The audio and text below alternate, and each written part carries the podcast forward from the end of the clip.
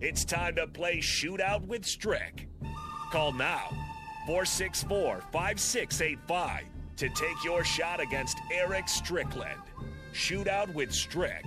Brought to you by Buffalo Wings and Rings. Time to play the game!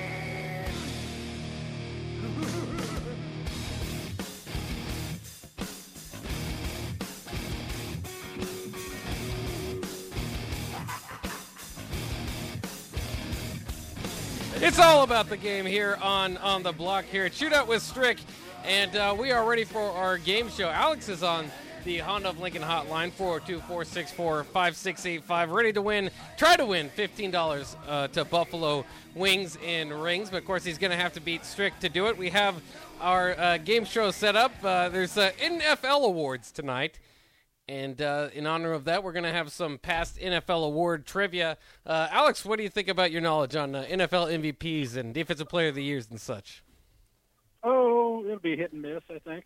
Well, luckily it can only be hit or miss because there's only one or the other answer, so it can't be too far off. Strick, you feel pretty confident about uh, this category? Uh, no, not at all. All right. well, anyway, we've uh, we've had it set up. We'll uh, we'll get it going. Either way, it'll be entertaining. That's what we want more so than good. I think at some point in time. Are you ready, Strick? Uh, the best I can be. all right. Uh, let's go in three, two, one. This player won the Offensive Player of the Year last year. Derrick Henry or Davante Adams? Davante Adams. It was actually Derrick Henry. This player won his third Defensive Player of the Year award in four seasons in 2015. Ray Lewis or J.J. Watt? Uh, J.J. Watt. That's correct. Who holds the record for most MVP awards? Peyton Manning or Tom Brady?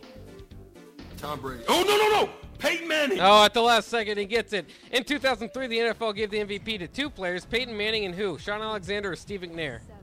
Steve McNair. That's correct. This running back won three straight Offensive Player of the Awards from 1991 to 2001. Sorry, good guess. It was Marshall Faulk. Uh, I don't. Uh, I don't even think I said those years correctly. I tried to get it in there again. After Thirsty Thursdays, I always stumble on these words a little bit. There might be something, Hey, some, man, something in those drinks. me up. I, I'm already nice too. I'm trying Yeah. to get in. You messing me up. Hey, you got three points though. That's always a solid, uh, solid count. We'll see if Alex can top that. Alex, are you ready? Let's do it. All right, in three, two, one. This player won the Offensive Player of the Year in 2013 with the Broncos. Peyton Manning or Demaryius Thomas? Manning. That's correct. This player won Defensive Player of the Year last season. T.J. Watt or Aaron Donald? Aaron Donald. That's correct. Who was the last non-quarterback to win the MVP? Adrian Peterson or Derrick Henry? Peterson. That's correct. Who was the last defensive player to win the MVP? Ray Lewis or Lawrence Taylor? Uh, Lewis. It's actually Taylor. How many MVPs does Brett Favre have? Seven, six, Uh, three. That actually is correct. So you win at the buzzer there on the money ball, I should say. Well, before the buzzer, Alex wins and on Thursday, Thursday. I, that's the second time I've lost on Thursday, Thursday on the freaking money ball. Hey, you put up some good points there, but five is tough to beat from Alex. Of course, he's uh, learned or earned some shout outs here uh, from uh, some Boom Shakalakas and Stone Cold here. I said, give me a hell yeah! Congratulations, Alex, on your victory. Do you want to talk trash to Strick, or are you going to take the high road? No, I, I can't do that.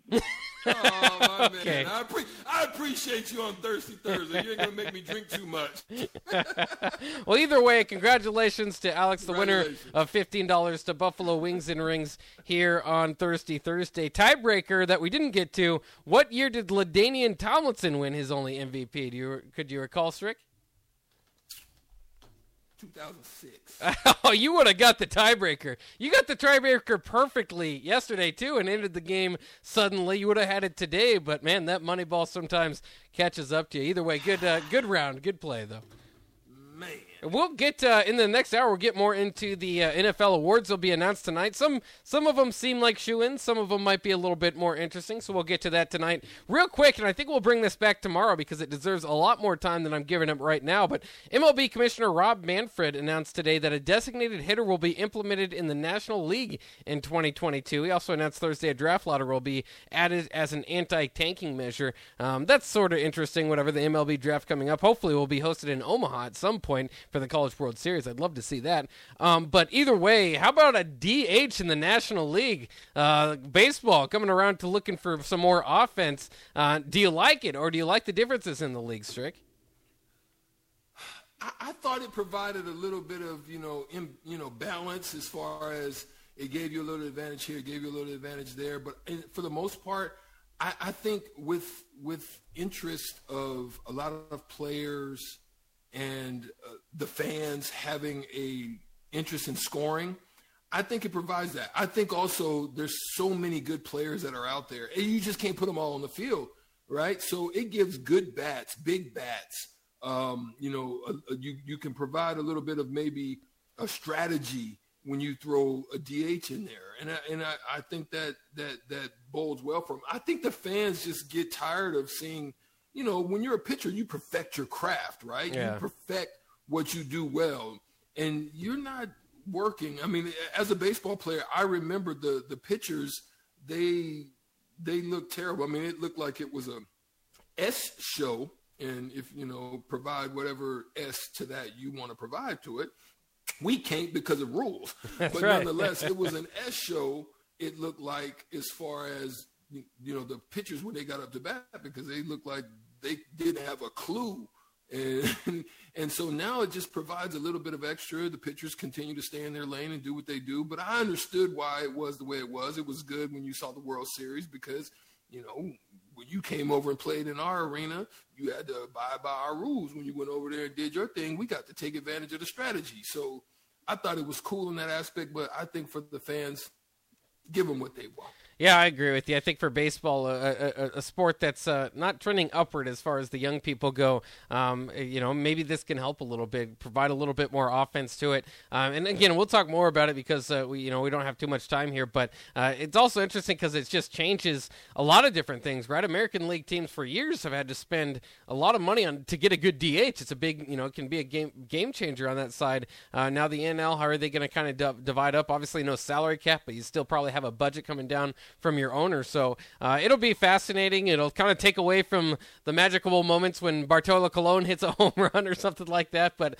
overall, I think it, it'll do wonders because um, I always do think. I mean, I'm an American League fan myself. Um, a lot of it is because of the DH, and it's just a more watchable product in my mind. Um, maybe not. Uh, maybe not back to the roots of, of, of baseball and its originality, but uh, like you said, I mean, these uh, you, to expect a, a pitcher to go up there and, and you know uh, pro- provide more so than what the I mean, you're going up against major league pitchers. It, it's tough uh, to get that job done. So I always thought that was kind of a you know kind of something that kind of hold off rallies and stuff like that. Where in the American League, you know, you get to the bottom half of the you know the eight nine hitter, and then you got your your one you know one through three coming up, and there's you know obviously the eight and nine hitter aren't as good as the one through three, but then okay you can start it over. Whereas the National League, you get something going with the seven eight hitter, you you pretty much have a out counted or a bunt over or something like that coming along. It takes a little bit away from the manager, you know, kind of managing the game, strategizing. But uh, I think overall it'll be good. It'll be fascinating to see uh, if it if this does play out. You know, you know, it's big changes in one of the major sports. So